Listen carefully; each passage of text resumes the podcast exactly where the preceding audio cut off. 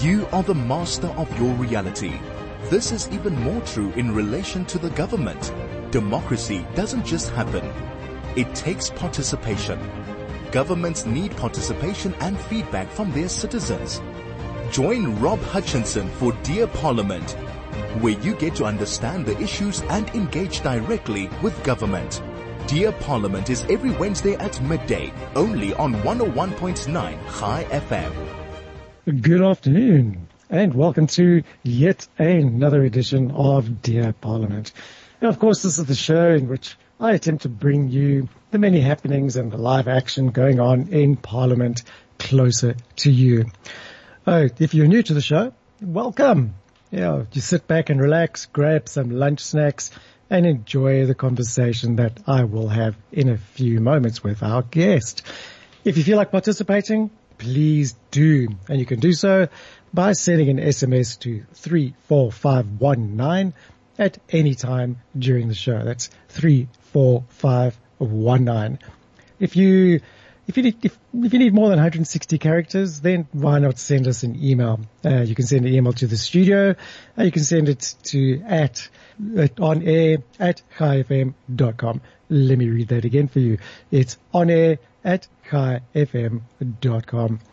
Also, if you want to catch up on previous shows, they are available as podcasts on Spotify or on our website at www.chaifm.com. Now, I must say, there's a lot going on in, in the world, not just in South Africa, but in, in the world in general, in politics and, uh, civil society and everywhere else. And going through Twitter timelines is becoming more and more, more and more depressing. In fact, I had the strangest thought, uh, earlier on today, and maybe it was a bit of panic brought around, brought about by fear uh, probably irrational fear as well. And that was that the world might just end pretty soon. but, but seriously, uh, what, what strikes me as, as quite terrifying is what's happening in 2024. We have the US elections, which will, which will no doubt be uh, rather interesting and rather eventful and especially what's going on around uh, Trump. Is he making a comeback? What's the action on him right now? Hey, what are the latest updates? Why are they raiding, raiding his residence? What are these documents? And, and so on. A lot of speculation flying around and a lot of speculation around the reasons why. Are, are the Democrats afraid that Trump will be running again in 2024? Will he be running again? Far too many questions at, at this stage. However, it does certainly look like there is some activity on on that front. Uh, in fact, I saw a quite an interesting promotional video around released by by Trump on his social media platform, which definitely indicated that he is interested in running again. is talking about America and really making presidential comments once again. So let's see what what happens. And 2024 also brings about the South African elections. And boy, is that going to be fun as we as we've seen, and I'm sure you really know, listeners, that the ANC stands a real chance of uh, getting uh, below 50% in in these upcoming elections, which uh, poses some good points and some some bad points. Will will we see a coalition government? No doubt we will. We see a coalition government forming to unseat the ANC from their from their majority. Will the ANC actually get below 50%? Well, everything so far indicates that they will. Even their internal polling is is looking pretty bleak, with with a, a trust in Ramaphosa dropping quite low, and especially around the Phala Phala issue of uh, money being found in in a mattress or was it a couch? I guess we won't really know what it was. Nonetheless, it was stashed stashed away. But, uh, another tweet that I saw this morning around the Phala Phala issue was that it wasn't actually four million dollars as everyone had expected. It was only six hundred thousand dollars. Now, really, that really makes no difference in in my opinion. It's nonetheless it was undeclared income, and the president should be account, be accountable for that. Will we see uh, Ramaphosa's Al Capone moment where he's nabbed by the tax man? Well, let's, let's see if our uh, SARS, South African Revenue Service, actually has the guts to do, do something around that, or if any action is taken at, at all. You know, whether it's one dollar or $100 million, it makes no difference there at, at all. And on the international scale again, you know, will we see a new pandemic? There's been a lot of talk about new things coming up, uh, new viruses emerging and new measures and regulations around them, around them too. Will we see an escalation in, in global war? Will the issue in the Russia-Ukraine NATO conflict escalate? Who knows at this stage? There are too many conflicting reports and too many contradictions flying, flying around as well. However, it does seem that the catastrophes or potential catastrophes are happening quite far north. Perhaps it's, it's South Africa will actually realize that South Africa is actually quite a good place to be far away from, from it all. Will South Africa be safe from it all? Well, let's hope so. Indeed. Well, the only thing that we can do is actually make our, our country better for ourselves. We, as we, as I said, we don't know what's going to happen in 2024. So let's make sure something good happens. And of course, only we can be up to, it's only, it's up to us to actually do that. And another issue that continually arises is information and how we get information. And if you look, just go through any social media post or timeline, you can see there's constantly conflicting information that's that's flying around.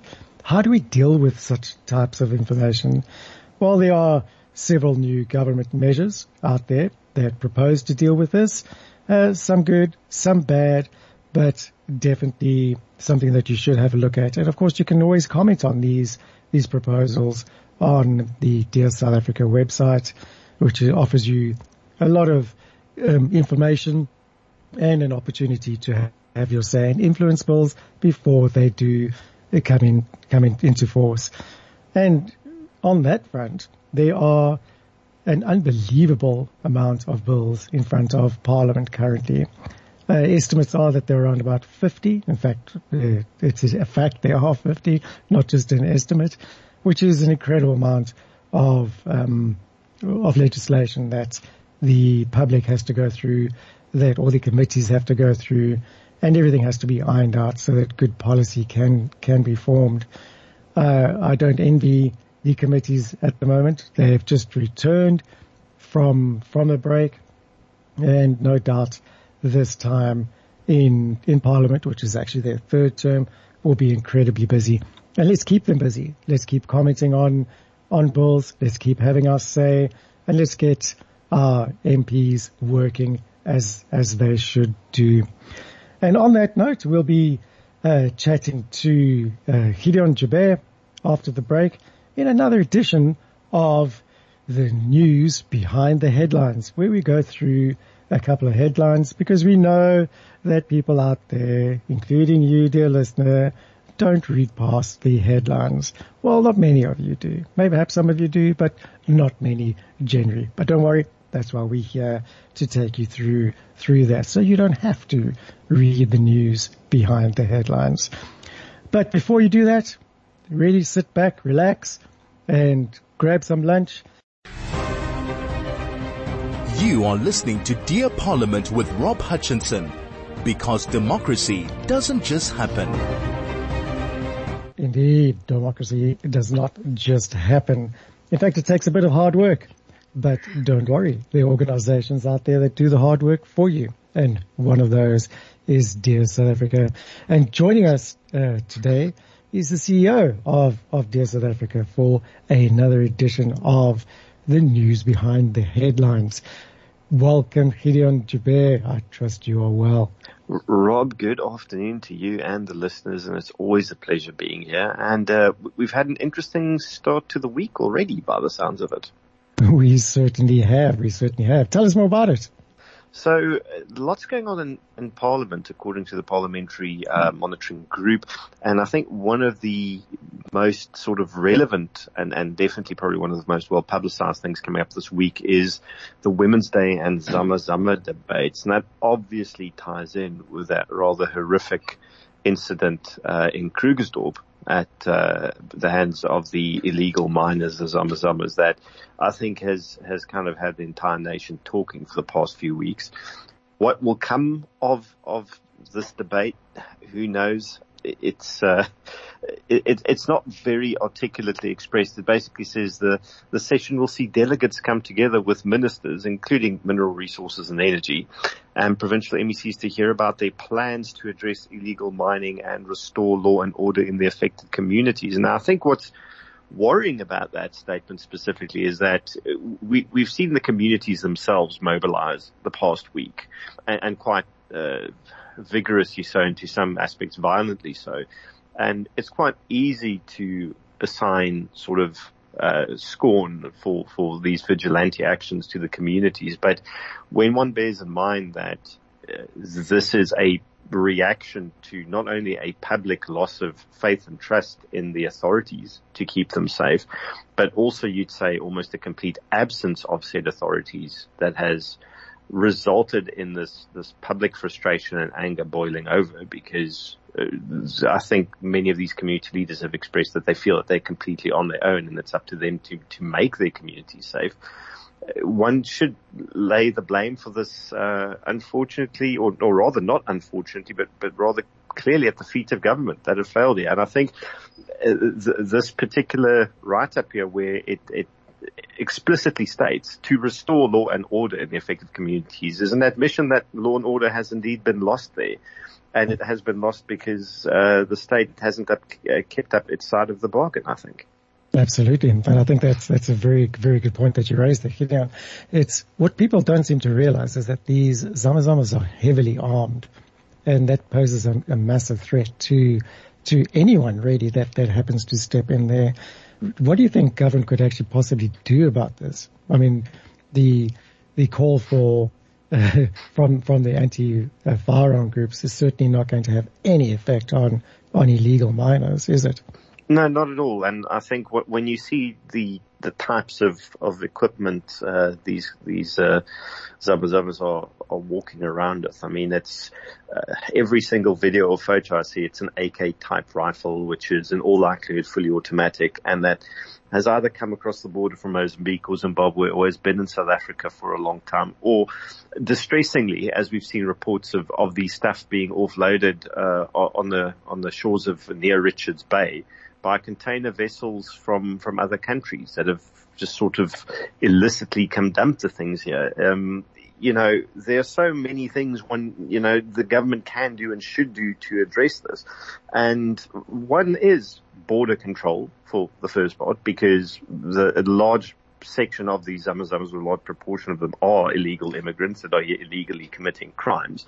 So enforcing border controls is, is, is a top priority and it's something that the government and the SANDF has miserably failed at for a very long time, unfortunately. Uh, no point in mincing words about it. The second is that I, I find it impossible to believe that with the extent of the crime intelligence and state security agency apparatus in, in this country, as state captured as it may, may be or may have been, it is still very effective. and we've seen before the July 2021 unrest and riots that, that shook five metros across two provinces, there were already warnings in state security circles from December 2020 that something similar was imminent. So they had about a seven month to eight month head start as in being cautioned and warned that, that things are, are possibly going to cook off. So our intelligence community is not stupid. They are still very knowledgeable, highly professional people working there and they know where these criminals come from, who they are, where they get their st- stocks from and their arms from. It's really just a matter of some form of decisive action taking place. And one of the most important and less mentioned parts of it is for policing and police operations to be successful, you need to involve the community in which it's taking place directly. They are the, the, primary stakeholder of their own safety is the community. This is something that Sir Robert Peel of the London Metropolitan Police already knew in like the, the beginning of the 19th century when he was tasked with an unenviable uh, sort of project of reforming the, the Met because the, the London citizenry or, or, or, public had lost trust in the institution completely and he had to turn it around. And that's where the Peelian principles of policing come from. And that is where our concept of modern community policing comes from. So there is much that needs to happen. And unfortunately talking about task teams and uh, boards of inquiry and speeches on the television and just sort of throwing resources at the problem without direction or strategy is, is not, is not what's going to work here. There needs to be a, a multi-pronged approach that is well planned and executed and it will have results. And mm. unfortunately our politicians tend to make crime sound much harder and more complicated to address than it is in reality. Yeah, that, that they certainly do. And you, you, I think you touched on a really good point there, and that is involving the community. I mean, and we don't have to do it through through policing, or should say, not only through through policing, but have a look at what these the, the Zamazamas actually are after and what they're doing. Mining, mining the mine dumps for leftover gold deposits, if there might might be some, and perhaps that is an issue that we we need to look further into. Perhaps the solution here is not to make it illegal, but to legalize it and regulate it, and then get them involved in in um, mining the, the, dumps, pay them a, a, commission or pay them a portion of the value of, of the gold recovered. That seems uh, kind of an easier approach to me than uh, policing it, especially since we don't have the resources to actually do that, which again places more pressure on, on the community. I wonder if that will be up for discussion in these discussions that you mentioned that are going to take place in, in Parliament. Well, it certainly should be because I, I, think you've you've touched on a very important point there by, by, by saying that is the fact that a great many of our our crime problems um, are unfortunately regulatory in in origin, and and this is kind of where uh, the public gets angry with, with people like me saying stuff like this because uh, just because we morally might disagree with with something, it doesn't automatically mean that that the activity should be illegal especially if it doesn't violate the, the rights of another person. Where it becomes interesting in a case like this is you already have a body of people who are clearly willing to take extensive risks in performing a specific task in, in order to, to profit from it or gain some sort of remuneration out of it. I mean, mining a mine dump is not particularly safe. I mean, you are exposed to a whole bunch of potentially deadly chemicals and toxins and poisons. Um, the fighting amongst rival Zama groups are frequently deadly. Clashes with the police and security forces equally are frequently deadly. So you have a very high chance of becoming grievously injured, becoming very, very ill, or in fact being violently killed as a result of this activity. So most certainly I think exploring the the options in making it legal or legalizing it and regulating it should be on the table. Absolutely. It just seems a, a win-win situation to me. Government will benefit from, from licenses, from taxes and, and so on. The, the public will benefit or the, the guys doing the jobs will actually benefit because of uh, added income, which again boosts the economy and so on. The companies who are supposed to be mining them will get uh, cheap labor, or maybe not so cheap labor when it comes to mining, but at least the job will get done and probably get done quicker than, than before. And of course the communities will uh, perhaps benefit from, from it as well. And there could be a whole lot of training. And yeah, that's, that's all well and good, but there's, there's more than just a, a issue around, um, the illegal mining of precious yes. metals. There's, if you look at a certain legislation that's just been put out now, there's a there seems to be a concerted effort to stop cable theft and illegal yes. trade in scrap metal in South Africa. Department of of Trade, Industry and Competition has just put out a, a few policy proposals which hopefully will curb the destruction of public infrastructure. And I think that's a great thing to go. We certainly have a problem in with with cable theft in South Africa, especially around copper. Do you think this is a, a good good move by government, or is it incomplete? So I'm I'm not the correct person necessary to ask about this, but I have some dubious reservations about the policy proposals. Not because, um, as we all do, you know, not not because I think that you know scrap metal, um, uh, the unlawful scrapping of let's call it public metal like copper cables, is not a, a extensive and massive problem. But uh, I, again, I don't think that enacting additional legislation is, is necessarily going to to make this this go away or to stop it or to curb it at all. Especially if you have such a well developed, clearly well developed sort of criminal enterprise and syndicates that are behind this. What one needs here again, like like in, in most elements where a law enforcement approach is needed, is you know you, you obviously can't legalize people like you can legalize so-called illegal mining. You, you, can't let people mine your, your copper cables that are, you know, uh, there for a reason. So this is very certainly a, a, a, crime fighting approach that's necessary. And that's again, it, it, requires crime intelligence, which does exist, targeted operations and, and going after the people and the syndicates behind this. And as many times as, or, or a concern that's frequently harbored by people and, and that we've unfortunately seen uh, vindicated far too often is that there may very well be sort of some high level political connection behind cable theft and illegal trade in scrap metal, and that uh, certain people in in certain government circles who may be benefiting from this might push quite hard or, or use their influence to try and stop any investigations into it. So I don't think policy proposals are automatically bad. I just don't think that, uh, as is proposed here, sort of stricter ports of entry and border control. We've already seen that our ports of entry and border control is, is a shambles and, and that needs to be addressed before we make it a matter of a policy proposal. The prohibition on the use of cash and scrap metal transactions, for example, again, I don't see how that will be enforceable unless one enforces what already exists. Amendments to strengthen the second-hand goods regulation, well, that would depend on what those amendments are mandatory permits for importing scrap metal reduction furnaces and processing machinery again also infers that the people who are buying these things are doing so legally. Export permit. There's a lot of talk about permits in here and I'm going, yeah. this sounds wonderful if you look at it from a European point of view. If you look at it from sort of what we have as lived reality in South Africa, I, I, I don't think temporary bans or permits are going to make any difference in what has become a very extensively developed illegal industry or Absolutely. criminal industry rather. Absolutely. You know, what pops into my mind is there should be a, a sort of broad approach and maybe learn from, from other sectors. Say perhaps the pharmaceutical industry. We could mm. learn, learn from there.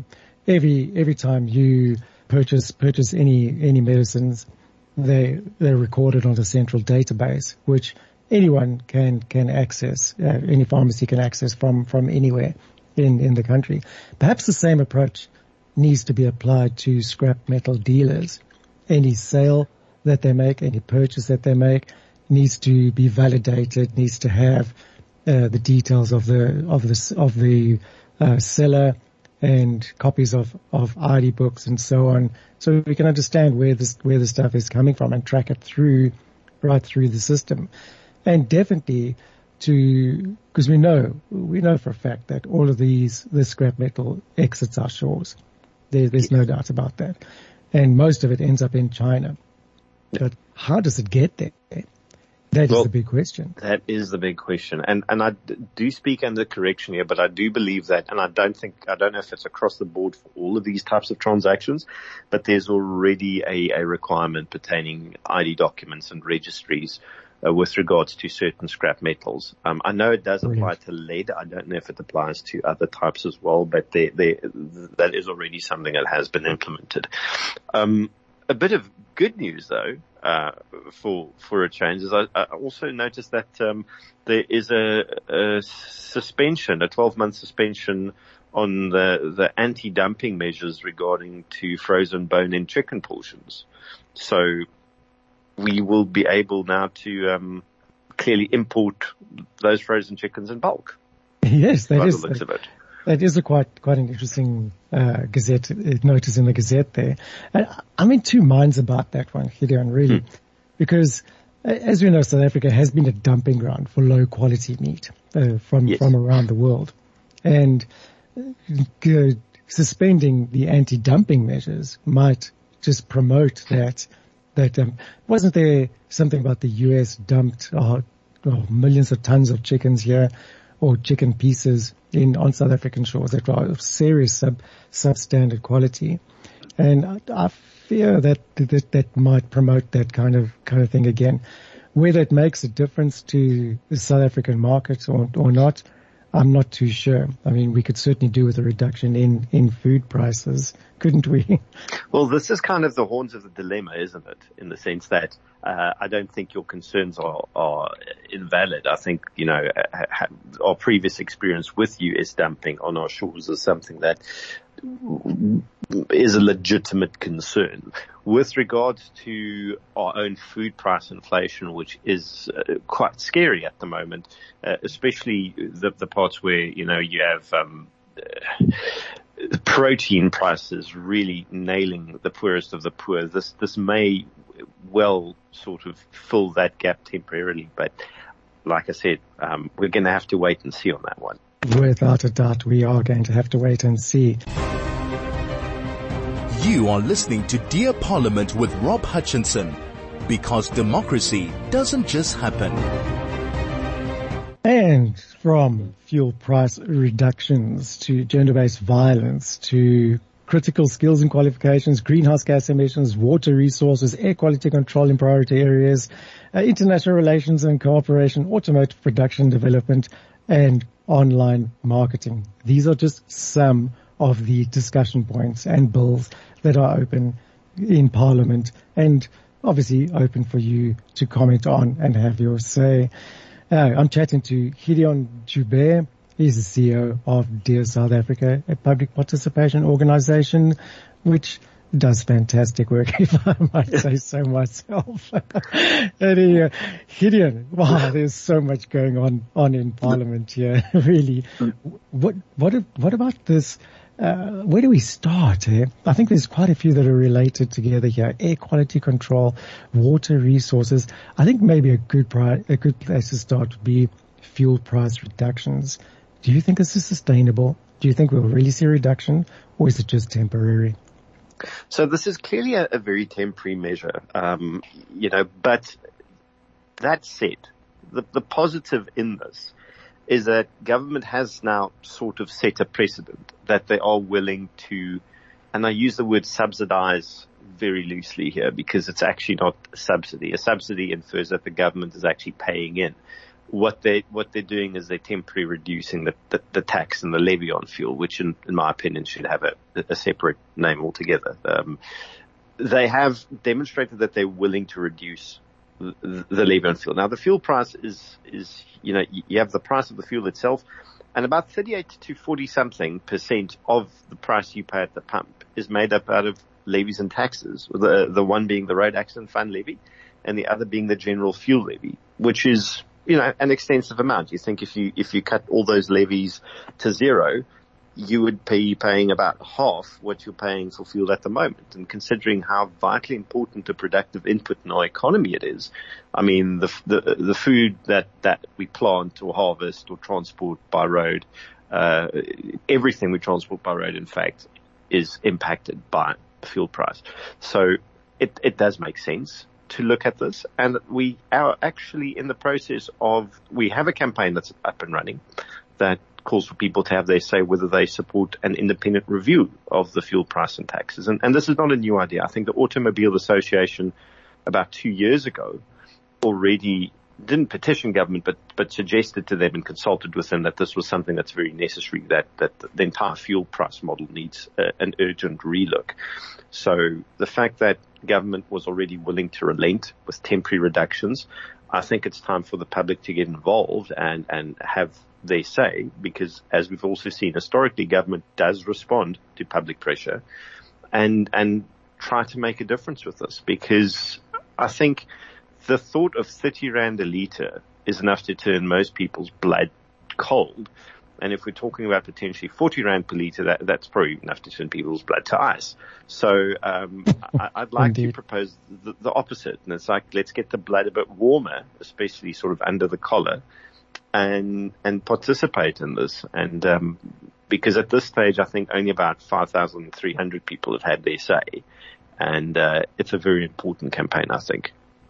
Yep, I, I couldn't agree more. It, it absolutely is. And it, perhaps it's not just a review of the taxes, but looking at alternative measures as well. We've seen the US going to other countries begging for oil and such, yet they are used to be totally oil uh, and energy independent with their own massive resources of, of fossil fuels and, and so on, which can obviously produce petroleum. We have resources in South Africa to do so. We should be also be looking at measures to become uh, energy. I don't think we could ever become energy completely energy independent, but at least contribute contribute something towards it. I'm talking about initiatives, of course, like Sasol's coal to fuel initiative. Perhaps we need to step that up.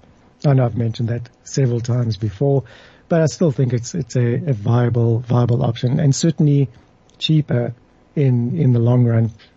And if we want to look at boosting the economy, that would be a great way to do it, wouldn't it? Absolutely. And uh, I mean, there's a whole bunch of other things that, that, that we should have been doing. In fact, that we should not have, let me rephrase that, we, that we shouldn't have allowed to go to the dogs. And the one was our rail infrastructure, of which I think more than a third of it was stolen and written off during lockdown. And I don't quite know what the remaining two thirds condition is, but about 77% of our freight our land freight is transported by road. And if we got that freight off the roads and onto the rails, we would firstly have far safer roads to drive on. They would be far less clogged up. It would be more efficient. The roads would be uh, damaged less by heavy vehicles, which means less maintenance would be needed or, or, or less regularly, which means that the amount of taxation on fuel would equally be less and it would reduce prices in other ways. And unfortunately, the government hasn't looked after the rail infrastructure at all. Uh, it has, has, rather criminally neglected it. So there's a great number of, of things just, you know, beyond just the fuel price. Um, I like the idea of, of, of coal to, to fuel as well. And I'd imagine that the government is quite nervous about the fuel price and energy prices because as, as we've seen in, in other countries around the world, high energy prices are a, a major driver of instability and, and public discontent. I mean, Sri Lanka wasn't purely a result or consequence of high energy prices, but it certainly did feed into it as, as it is presently in other places. So it is a problem that can be solved and, and it requires a bit of an urgent solution, I think. Without a doubt, without a doubt it does. Uh, you raised such a good point there. Again, it actually reminds me that I recently semi-grated down to, to the Western Cape. and, and the drive, the, the drive down was, it was unbelievable. I've never seen so many trucks. In fact, trucks far outnumber, and I'm talking heavy duty freight trucks, far outnumber the number of cars on, on that, on that road and on that journey. And the first thought that came, came to mind with, with myself and, and the, the passenger that I was, I was with was that why isn't this stuff on a high speed rail service? Why? It, it makes perfect sense. They drive up and down here 24 hours a day non-stop, seven days a week and thousands of, of these trucks do, do that, that trip up and down. It makes absolute sense to have a strong rail network network that can take take care of that. It will solve, uh, as you say, the infrastructure cost. It will solve the incredibly high fatality rate we have in South Africa, and a whole lot of other unnecessary government expenses and and headaches. But does does our transport minister uh, have enough courage to do that? I don't know. I think he still fears quite quite a bit. But anyway, we, we'll take a quick break and we shall return shortly. You are listening to Dear Parliament with Rob Hutchinson because democracy doesn't just happen. And welcome back. And if you missed this show, please be sure to catch up with the podcast, which is available on Spotify or on our website at www.chaifm.com. And I'm chatting with Gideon Joubert. He's the CEO of Public Participation Group Dear South Africa. Gideon, it has always been a fantastic chat. There's so much to go through. Really, I, I, wouldn't even know where, where to start. We could really go on for another hour He's quite easily. Anything of, of great concern that you can, that you can spot? You know, at the moment there's so much actually going on. So I suspect that the, my, my general sort of call to everyone is, is the same that it usually is. And it's that please, uh, give our sort of web platform or domain uh, a browse. Go look at all the campaigns that's on there. Go read through them with your morning coffee. Firstly, it, it will educate you pertaining the latest uh, government proposals that may have the, the, largest impact on your life, and as well as empower you to have your say on them as to whether you support them or whether you disagree with them, to what extent and what specifically. And and there's a great amount of value in that, in the sense that it really does allow active citizens to co-shape this legislation from government. And that, that word means a lot of things. Co-shaping means that you, you, it ends up in a very different form than it's presently published, or it might be withdrawn in totality, or it might be delayed um, there there are many such stories, and unfortunately, you know, they, they, don't always get into the news. But active citizens are more important than ever, and I think especially as we move towards 2024, which by all accounts are going to be potentially the most important elections that we've had since 1994, if not possibly even in our country's history. This active involvement from people in their own governance is is key to. I think our, our national zeitgeist or the spirit of our time right now.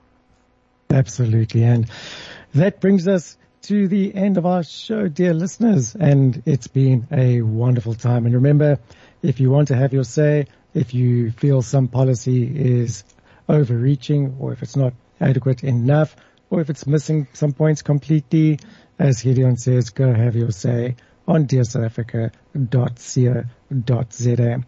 And thank you very much for listening and we'll catch you next week. And remember to stay democratically engaged, active, and responsible. Ciao for now.